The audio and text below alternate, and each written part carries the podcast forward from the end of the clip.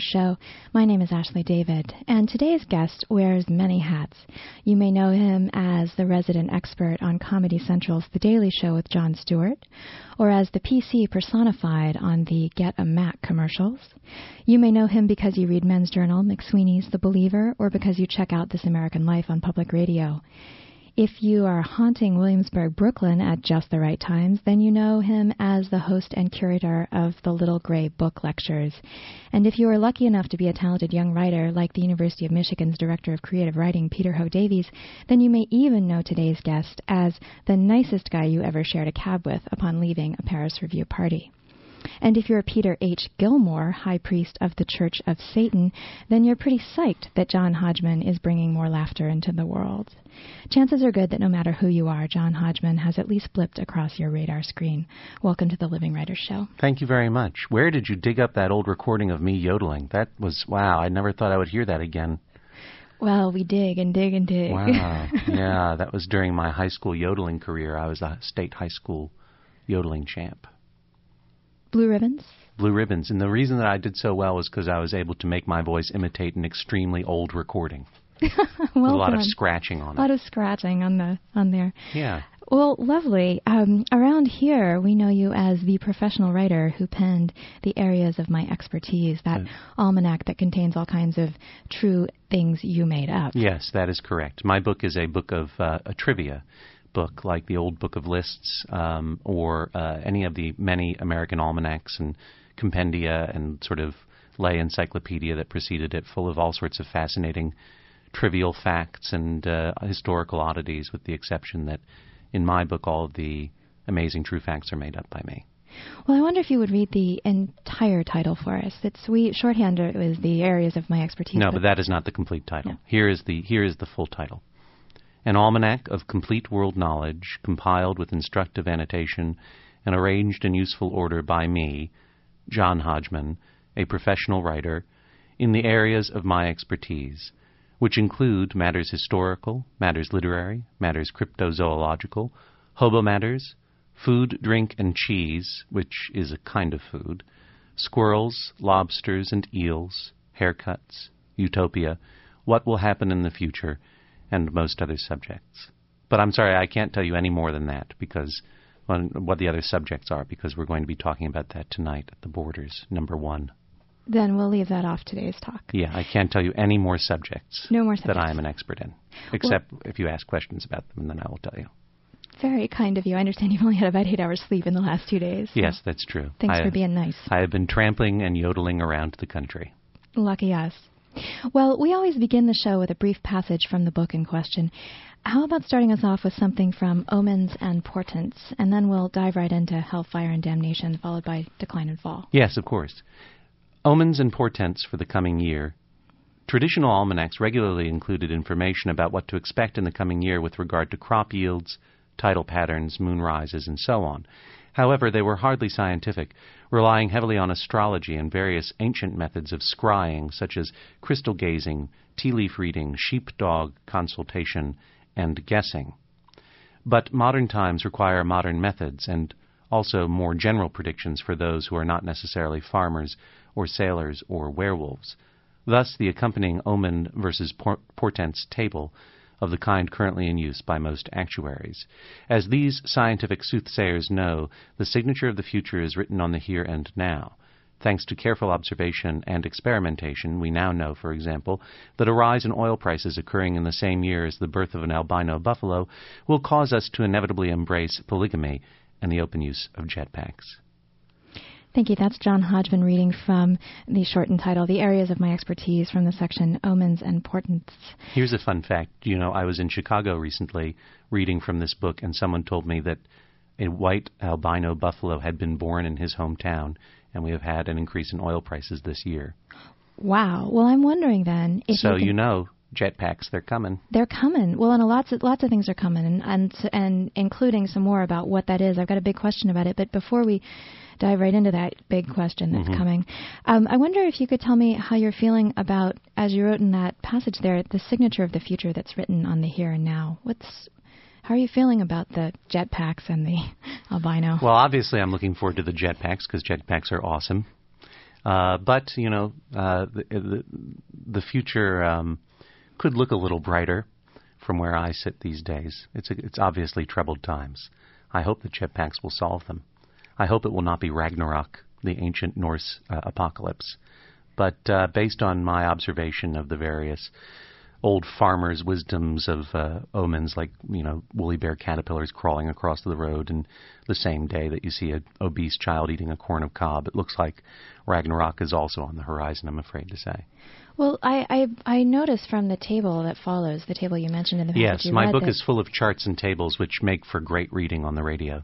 They do. I'm hoping you can read from left to right all of those boxes. Exactly. There, there, there are visual flowcharts that just you know twirl off the tongue in a non-visual medium. Well, I'm not going to ask you to read it because No. that would demonstrate things that might just send me out of here laughing. But I'd be happy to a- answer any questions you might have on Ragnarok. how I made the lines so straight on the table. For example, I How- used a ruler. Fabulous. hmm Yeah. Um, you didn't melt that into the radiator with the crayons in first grade. No, then. no, no, no. So tell me about the um, about Ragnarok. Yes. Um, that's, well, when I say Ragnarok, uh, I'm speaking of a very specific actuarial term, not the uh, the Norse apocalypse, in which the gods known as the Aesir meet the legions of evil led by Loki, the trickster god, on the battlefield of Vigrid, a doomed confrontation in which nearly all participants will perish and the earth itself will be consumed in fire. Among professional actuaries, Ragnarok refers to the same event, but it is not believed that Surt will join the battle with his army of fire giants, and in the end, most of the Aesir will die instead from lifestyle related causes like smoking and snuff taking and meat addiction. So that's the difference. the difference. In both cases, all humans perish in fire, but Yes, that's, it's they- a different term. They die in flame. yeah. But what's particularly interesting to me about Ragnarok is that um, it appears many times in your table of omens and portents. Yes. Um, it seems something of an inevitability. Cast the runes and read the papers. I think you know it's coming, unfortunately. coming. Yeah.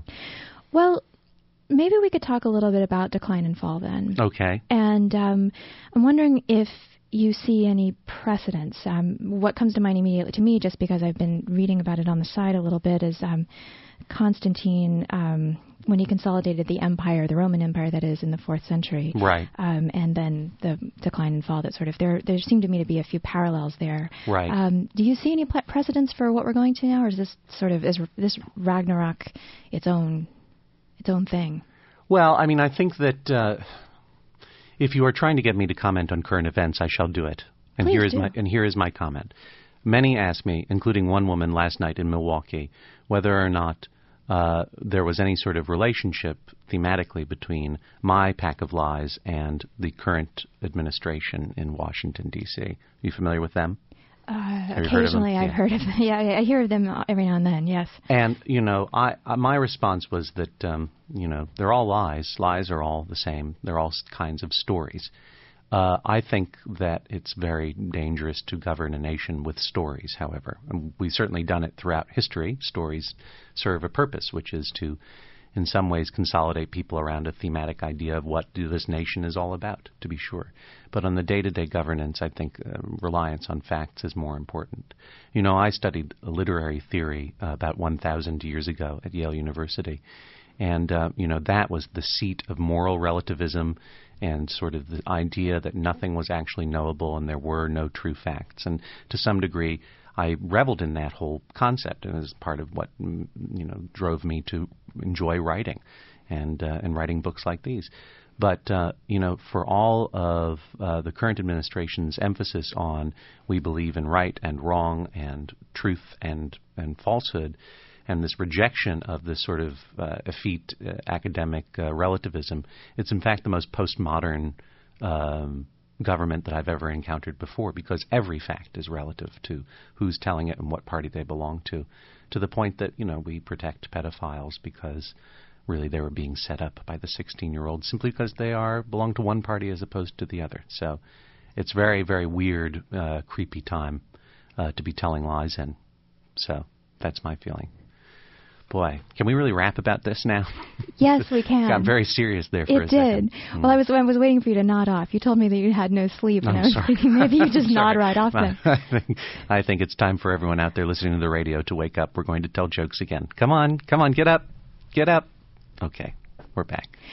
So, in humor, then, are you finding mm. a place to deal with that scary time? No, in humor, I am finding a place to tell funny jokes. I mean, truthfully, you know, there is um, one requirement of humor uh, that I've already failed desperately in this interview, and that is it has to be funny. You know, um, I feel very happy to be affiliated in what small way with the Daily Show because uh, it in, is really engaging with the world around us, and I think that's an important thing to do for humor to do.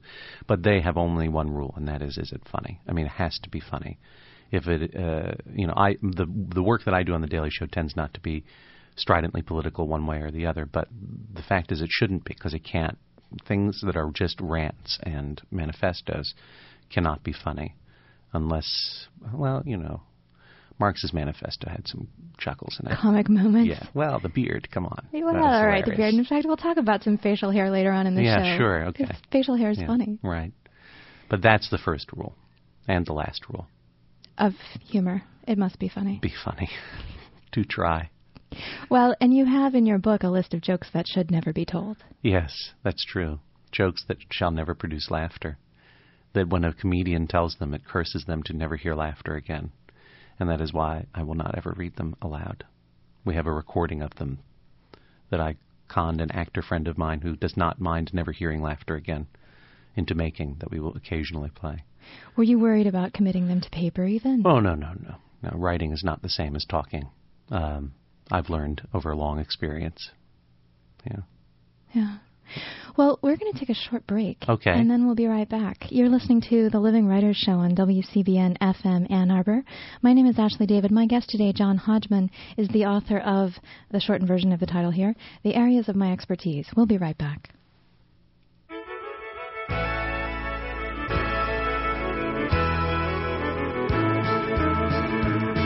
Well, a gypsy was a lady, traveled all over this land.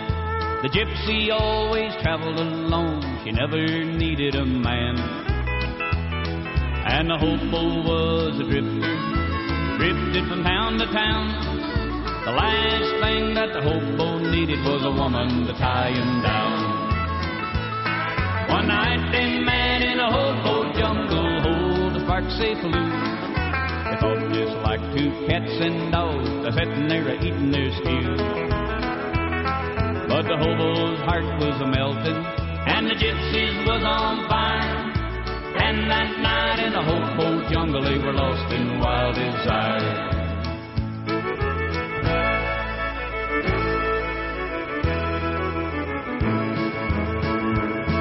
Now the gypsy and the hobo. We're back. This is Ashley David. You're listening to the Living Writers Show. Now, was that a song about a gypsy versus a hobo? No, that was a song about a Gypsy Lady and the Hobo by Boxcar Willie. Oh, finally, finally, you know, making love and well, not war. Pretty much, exactly. In fact, mm-hmm. as I was looking for hobo songs, yes. For the musical interludes today, you asked during the break if these are the regular songs on the show, and in fact, they are not. What a coincidence! These people love hobo songs. Hobos here. everywhere. Yeah. Hobos, hobos, all the time. No, we uh, last week had the Carpenters and Rigoletto. Really? Sitting on top of the world and an aria. Yeah. Who was the guest? Mary Gaitskill. oh, of course. Of course, you know. Naturally. So, um, anyway, when I was looking for songs about yeah. hobos to play today, mm-hmm. I noticed that women did not seem to be recording hobo songs. Well, historically, there weren't that many women hobos. Well, I, I, only found one woman, a gypsy, yeah. to appear in a hobo song title. Yeah. And that's the song we just heard a bit right. of by Box But gypsies were not hobos. I mean, that's a song about two great nomadic peoples finally putting aside their violins and bindlesticks of war and coming together in the caravan slash boxcar of love. Exactly. yes. So that's what makes it so inspiring. Yes, and I'm thrilled to have you here today so that I could ask this question yes. about it because hobo matters are one of your areas of expertise. They are, yes, one, yes but you don't go into the love lives of hobos in your book, and so only only a little bit in the in that one uh, H. L. Mencken was uh, seduced by a, a, a, hobo. a, hobo. queen. Well, and when you detail the brief lives of some notable hobos yeah. in your book, you mention the convention to elect a hobo queen, yeah. as well as the um, best known hobo queen, Myra Strangey Nelson, Yeah. who was also known as the reticent object of H.L. Mencken's affection. Right. And you know That's that a, a Mencken- little nickname she had. the AKA. Ah, I'm Yeah, the reticent I- object of H.L. Mencken's affection. Yeah. I, well, I pulled that right out of your book. That, Yes. that's in quotes. The, the listeners can't see me do it, but she I used did. to tease Mencken, saying, Of course we're descended from apes. Look at my teeth. Yes. Well, perhaps you could tell us a little bit about how what I'm interested in getting Yes. to here Yes. are, is feminism, identity politics, and Right. the love lives of hobos. Right. And so I'm thinking that when you wrote um, that in Mencken's 1918 In Defense of Women, hmm um, that it's considered by many scholars to be his apology to Myra Strangey. Nelson, yeah. Exactly. He was rejected by her. Heavens to Betsy. Yeah. So let's hear it. Tell us more about gender issues, identity politics, and the love lives of hobos. And Well- we can use Mencken as the example because I'd love to know more. In in in in reality, uh, you know, and and perhaps an actual scholar, you know, all the research that I did for this book was haphazard, scant, and for the most part accidental, because I wanted to avoid accidental insertion of fact into the book. Right. Though did some did slip by me. The furry lobster, for example. Well, we can get to that later because Okay. that's that's a different story. But uh, in in this case, you know, I, I was I was curious and actually kind of sought out uh, women hobos uh, in history, and there weren't many of them. Certainly not in popular culture, and indeed, it was uh, hoboism's status as an all-male society as part of what freaked the nation out in, in the uh, in the in the 20s and the 30s and the 40s as people were trying to figure out what to do about these millions of men who were leaving families behind ostensibly to look for work and but never returning to a middle class life. And they would quickly become very politicized and obviously you know thanks to the drinking and wearing the same pants every day kind of disreputable and um, were allying with uh, very um, uh, um, uh, militant uh, left-wing groups and organizations and, and unions and that sort of thing. The U- government, Utah Phillips is one of the patron saints of them. right? Yeah, no, exactly. Yeah, yeah. And so you know, and it, uh, and it was also, I think, uh, people were nervous about it because it was an all-male society. And indeed, uh, after I read the book, I decided to do some research on hobos and discovered some a whole uh, dark subculture to hoboism that I had not known about before, which was that apparently hobos like to have young boys with them on the hobo road to do their begging for them. And in the words of Harry Haywire McClintock, who was recorded by Alan Lomax, sort of recounting this, saying, and other things, never expressing exactly what Dot, dot, dot. dot dot dot. But you can imagine what might happen in a completely self-contained all-male world of you know nomadic guys who are lonely on the road and among young teenagers, what they might be doing, singing folk songs. That Alan Lomax is yes, recording. exactly. That's right. Just singing, singing beautiful folk songs. What they needed were some tenors. That's why they wanted the teenagers and other things too. So you know, and there's this whole.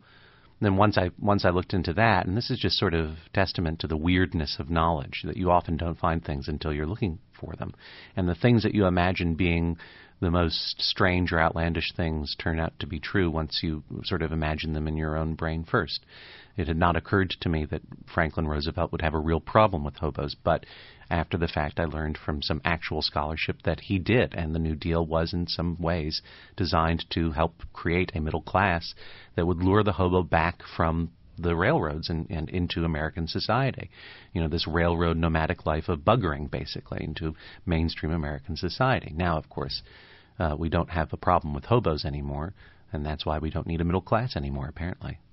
So, you know, Myra Strangey Nelson is an invention of the book. There are hobo queens who are queened every year at the Hobo Convention in Britt, Iowa, which is an actual convention of contemporary modern day hobos who go there. But I think that to some degree it's um you know, it's part of the phobo movement of sort of taking on the the vestiges of this mythologized past more than a, a direct connection from uh, from the uh, of, of hobo generations from then to now.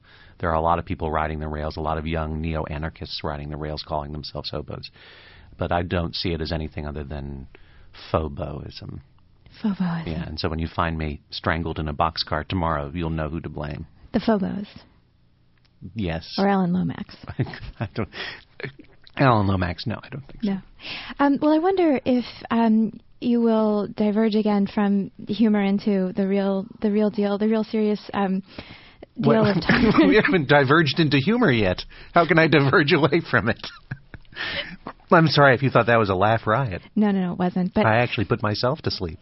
I don't think anybody. Do you have a cough button here? I do have a cough button. Do we have a cough button, Jazz? Can we can we cough? Let's hear it. Excuse me. I coughed on my own boring saliva. Go on. Do we need another cough button? No, no, I'm fine. All right, cool.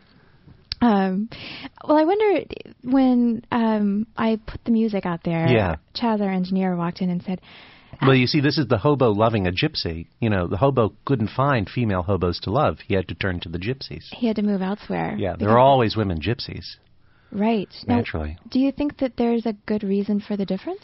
Well, yeah, because I mean, reality gypsies are uh, an ethnic group. You know that that are that are, are nomadic for largely different reasons, and they originated in Europe, where you know they didn't have trains until 1920, and then they went crazy for them. But uh, you know, the, the, the there were always gypsies and generations of gypsies as a self-contained community. They didn't rely on recruiting, you know, as, you know, disenfranchised young men into the group. Right. You know what I mean? So yes, they had to procreate. Thus, women gypsies. Thus, Yeah. thus we have both Right. both genders. The hobos did not procreate. They just had fun in the jungle. Had fun in the boxcars. Now, you you said something about um, we still don't need a middle class. Uh, we don't really have hobos. Anymore. Yeah, that was a joke. That was I did get Yeah, that. I was I was chuckling inside. Okay. I, am pulling the humor out of the right. of the serious thing to take you Mm. back into the serious thing, so Right. I can actually say we went from one to the other. Okay. Um, we don't have so many hobos anymore, except for the bo- the the phobos. Yeah. But um, we do have a lot of homeless folks. Yeah, but that's this is something different. I mean, the ho- the hobo movement of the of the mo- best known from the 20s and 30s and into the 40s. You know, that was a, a birth of poverty, or born of poverty, I should say, to be sure. But it quickly became a self-identifying community of pride. You know, whereas.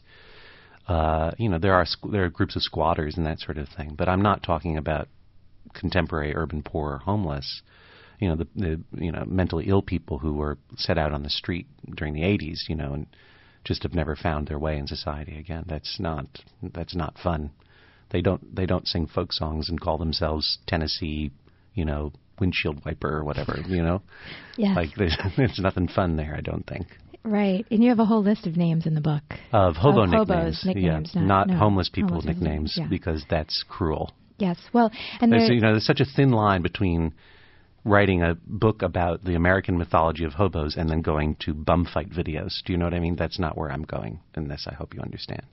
Yes, and I think it was important to clarify for our listeners too, because there sometimes Yeah, because maybe some of them have never heard of bum fight videos, and now they're going to look on the internet and find them. Boy, I did a good job You there. did a good didn't I? job there. Wow. Yes, okay. exactly. Oh well. Um, but there's also a thin line between um, what's humor and what's what's cruel. Um, sometimes what's almost Right. cruel is funny uh, without being cruel. Yeah. Um, do you consciously work to walk that line? Well, I, I don't think that I'm a, a cruel person, and I think you know the reason why comedy works a lot of the time, and no one really knows exactly why, and that's what makes it special and fun. But one of the things about comedy is that if someone says something that is taboo in whatever culture you live in, or you know, it causes embarrassment, and you relieve that embarrassment by laughing, and it causes some pleasure because probably you've thought about it before. Thus, you have a fart joke. You know, fart joke is funny. It's taboo, and you're not supposed to talk about it, and then it's out in the open, and you relieve relieve that by laughing. You know, the thing about the Daily Show that is so um, wonderful and sad is that they're simply reporting what's going on around us, and because and being straightforward about how crazy it is, and because they're just telling the truth. The truth is a taboo, therefore we laugh. You know, so um, and cruel humor, you know, tends to work on the same premise, which is to say, if you make fun of someone who's different than you, if you make fun of a stereotype that everyone sort of knows and wrestles with and everything else, then, and you put it out there in the open and you say it in a very broad way, it will provoke that, will push that same funny bone, we call it in science.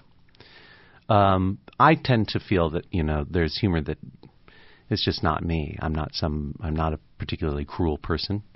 Um, and I don't. I you know I can be forced to laugh at those things just like everyone else because it's reflexive and something we don't understand. But it's not what I would really choose to do. You know, the one joke that I'm really concerned about in the book is um, when I talk about the difference between um, Tennessee whiskey and bourbon whiskey.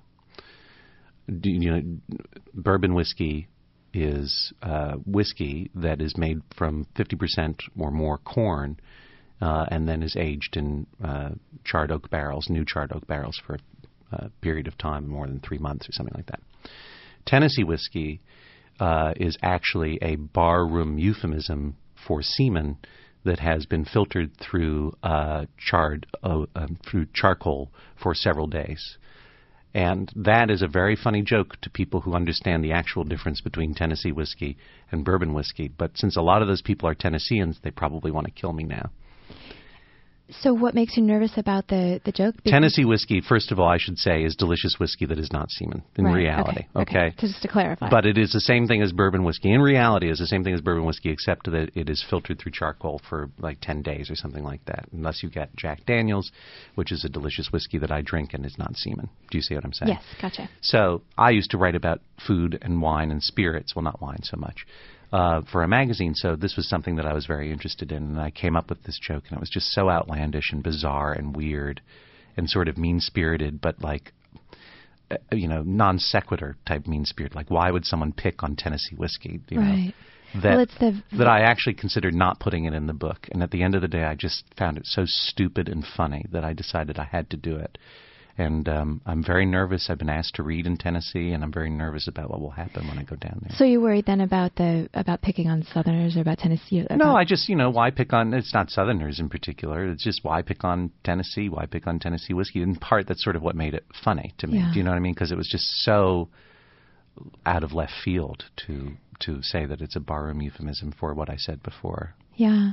Well, although it's not out of left field to make fun of Southerners. I, I am one. I'm from yeah, the South. And, right. Um, and I. And um, let me, can I say? Yes. You please. look funny. Do I look funny? Yeah, you look like some kind of funny hick hillbilly. Excellent. I've always wanted to look Southern funny. person. Thank you. Yeehaw. Yeehaw.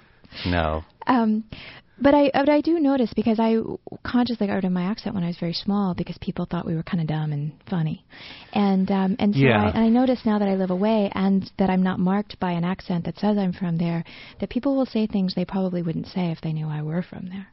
Really? Mm-hmm. Like what I said about Tennessee whiskey? Yeah, I'm horribly offended. No, but you're from. Georgia. You don't care. I don't care about the Tennesseans. right, because they're stupid, right? Exactly. the other side of the mountains, those people, woo! you know you're a redneck if You you live in Tennessee.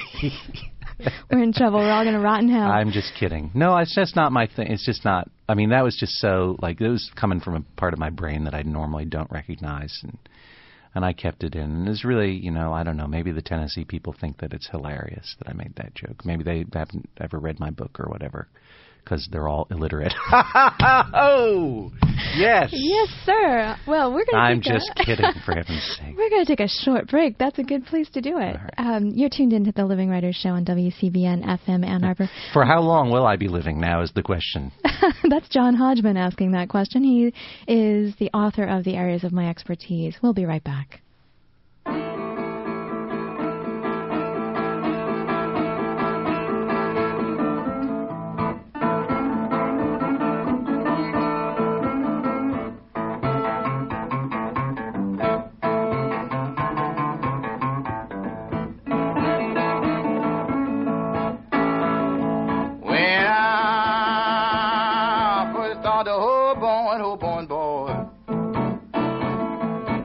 Took a freight train to be my friend.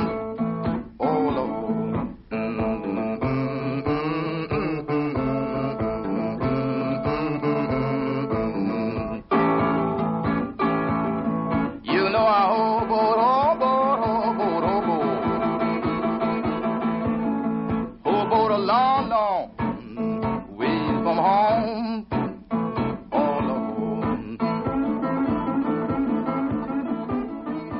This Hi, you're tuned into the Living Writers Show. That was John Lee Hooker singing the Hobo Blues. My name's Ashley David. My guest today, John Hodgman, is, I will say publicly, very funny. Um, and we were just talking in the break because I don't understand that. You know, we, we're on this book tour. My friend Jonathan Coulton and I. He plays guitar when I read, and um, and I, we've just been going around, and like every radio show I've done has been a like a morning zoo show. Uh-huh. So I've been talking to you know like Buddy and the Tank, and you know Stinkpot and Herb or whatever. You know, like and. You know, and it's always like, so tell us about these wacky hobos. Ding, ding, ding, hauga. You know, like, oh, okay. Well, in 1932 at the bonus marches, and then just things kind of drift down from there. But we have a great time, and I'm like, boy, I wonder what it would be like to, you know, be on a radio show where they kind of, you know, where they took me seriously. And now I really know. now I know really hard. well, okay, I, I walked in. but I'm very flattered as well. And you know, you should check out uh, if they if they play it again, Mancow in the morning. I've got I've got some good lines on there. Mancow I got in the some, morning. All I got right, some make a hits. note. I got some. You know, I got a, f- a few punches in, so it was fun. Well, awesome. Well, I I wonder if you would read another little passage from the book. Yeah, Um, sure. How about some uh, history's worst men's haircuts? Oh, okay. The other, the other part of the book where I slander a whole group of people. Thank you. if all of history may be counted as a year, and human history merely the last ten seconds of that year, then you may be surprised to learn that more than two thirds of the worst haircuts in history may be contained in the slightest fraction of a millisecond in which man has played hockey. There is something about the gliding sport that attracts not only bad haircuts, but hair of the sort and texture that was once euphemistically termed by forgiving barbers as hard grooming rubbery, thick, and carpet like.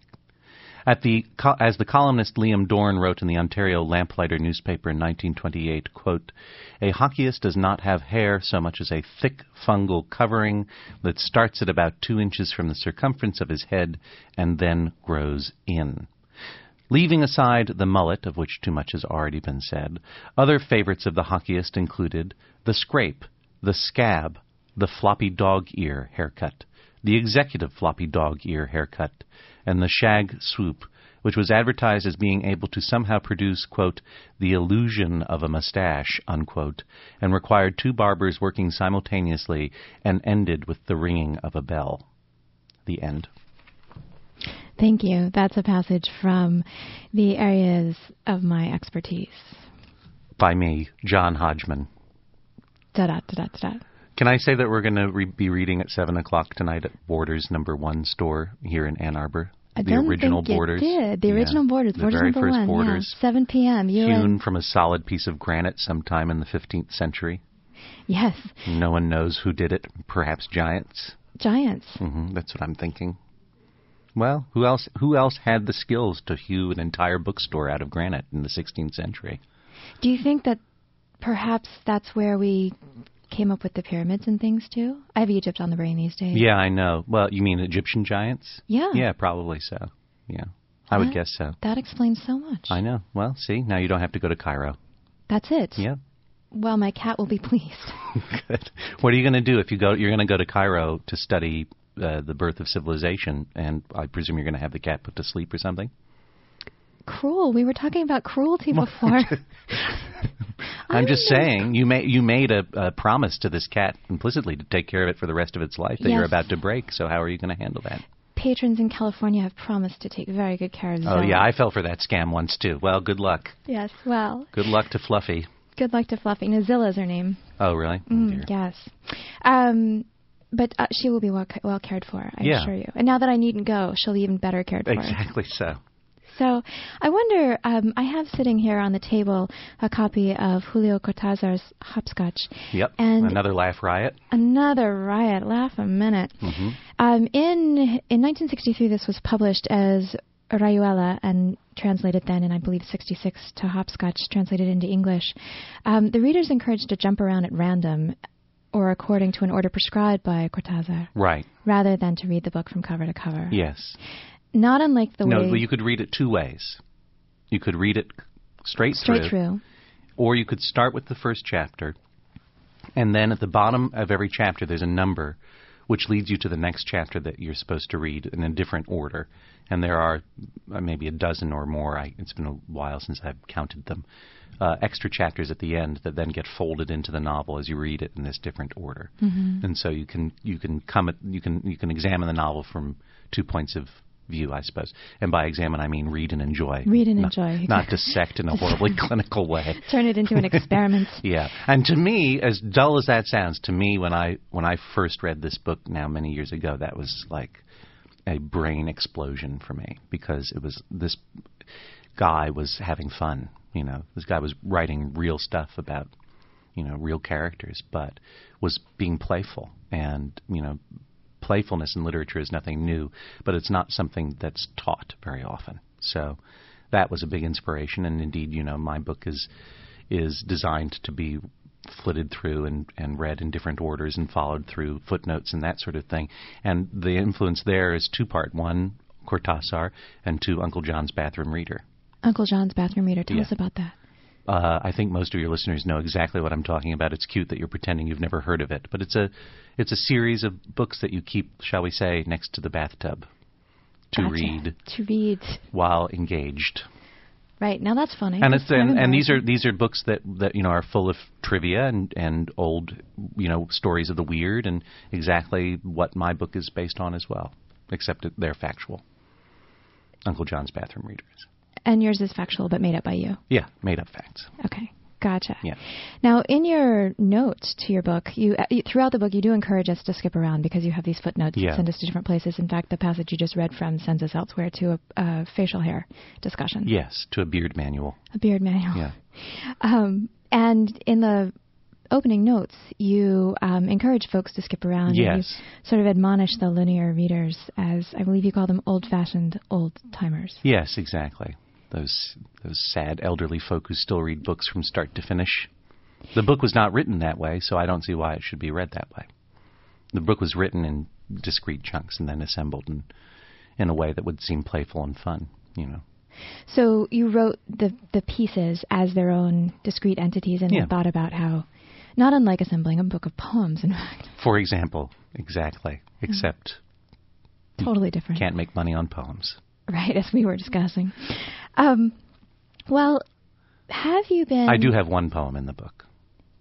Would you care to read it for us? No, I'll read that tonight at Okay, y'all, you. will have to show up for the reading at Borders at seven, and then you'll. That's how I build suspense. There you go. Yeah, keep them hanging. What kind of poem is he going to read? Will it rhyme? The answer is yes, it rhymes.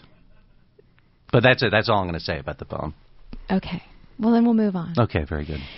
So you told us earlier in the interview that you went to Yale about a thousand years ago. Yes. And um, I'm wondering if you um, have developed your um, inclination, desire, and aptitude for being funny um, since then, or if this is something that you sort of started way back in the first grade or before. Well, I you know I don't know. I I I always mm, uh, you know leaned to humor. Um, as a kid, I always liked that stuff. Monty Python, obviously. As any sort of non-sports oriented asthmatic freak kid might enjoy, you know, geeky humor, and uh, and I did. And then through Yale, I got super serious for a long time, but then sort of started digging Cortázar and, and Borges in particular, and there was a lot. I mean, it's very dry humor, very droll, but uh, but a lot of gamesmanship there. And I remembered that things could be playful, and then. You know, I tried to write serious short fiction, and um, with some moderate success, but mainly failure um, after I left college and was working as a literary agent. And it wasn't until I discovered uh, Dave Eggers' McSweeney's that I could sort of I could be be reminded again that serious writing can also be very playful, and there's something very serious about play and something very playful about serious writing, and it's okay to be funny, and um, and that's what led ultimately to to this book and to this uh, laugh fest here. Laugh track jazz. Yeah. Rim shot. yes. Well, you asked when you sat down what all these things were on the table, and I have, and I told you they were props because I'm kind of shy. Because I had never seen books before, and I now I know Now this know is what you're this talking about. book. Yes, oh, okay, about good. Yeah. Then you brought out some props of your own. We now have walkie-talkies. Yes, We could. I need to have those back at some yeah, point. so I'll, I'll be sure yeah, to return. this is an, an, a, a primitive form of radio that we use sometimes. The walkie-talkie. The walkie-talkie. The cannon string. Yeah. Well, um, before you go, we have Yes. a little. Um, I have a war. Well, I'm not going anywhere. We're just gonna move. It's on in. now. Keep All it right. keep it real, and this is going to be a jazz odyssey. Fabulous. Um, I have a little award to present on behalf of the Living Writers Show. Thank you. because after careful consideration and tabulation, and with several other notables in the running, we are proud to announce that you are the winner, hands down, of the Most Famous John Award. Oh, that's And- not true though. But thank you. No, the Most Famous John Award, who has been a guest on the Living Writers Oh, oh, There's a oh, much yes. longer Well, title than that's the abbreviated definitely true. Because we had John McCain on, but he doesn't really write his books.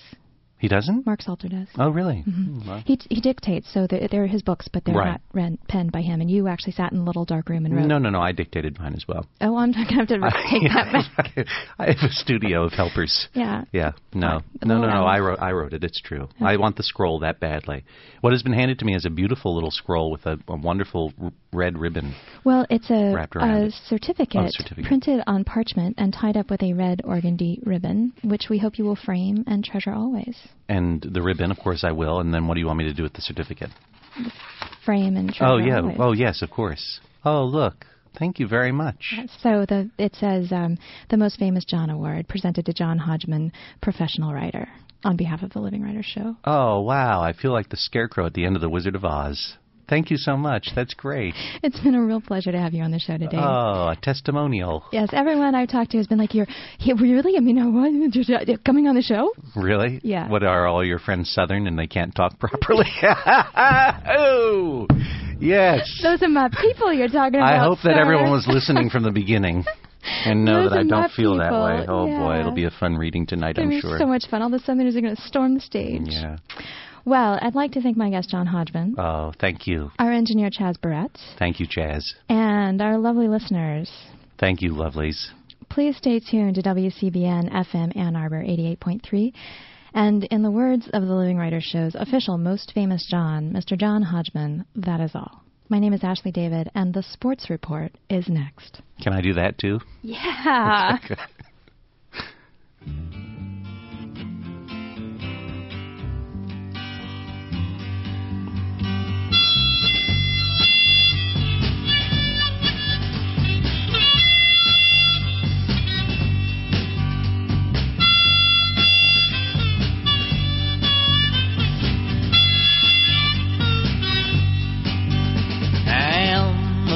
lonesome hobo without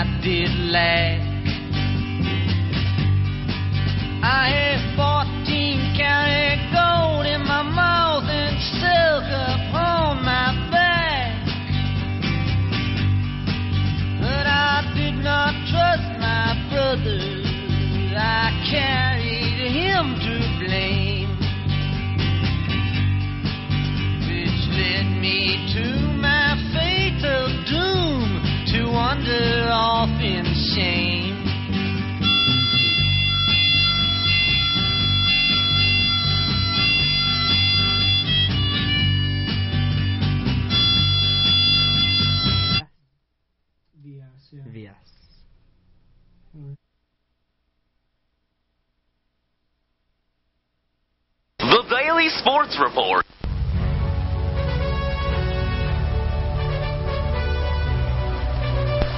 Puts it around the boards. Hensick is there. Puts it out in front. Shot attempt by Turnbull. He scores. Travis Turnbull took a bouncing puck in front and knocks it in the net. Wolverines extend that lead. It's now three to one.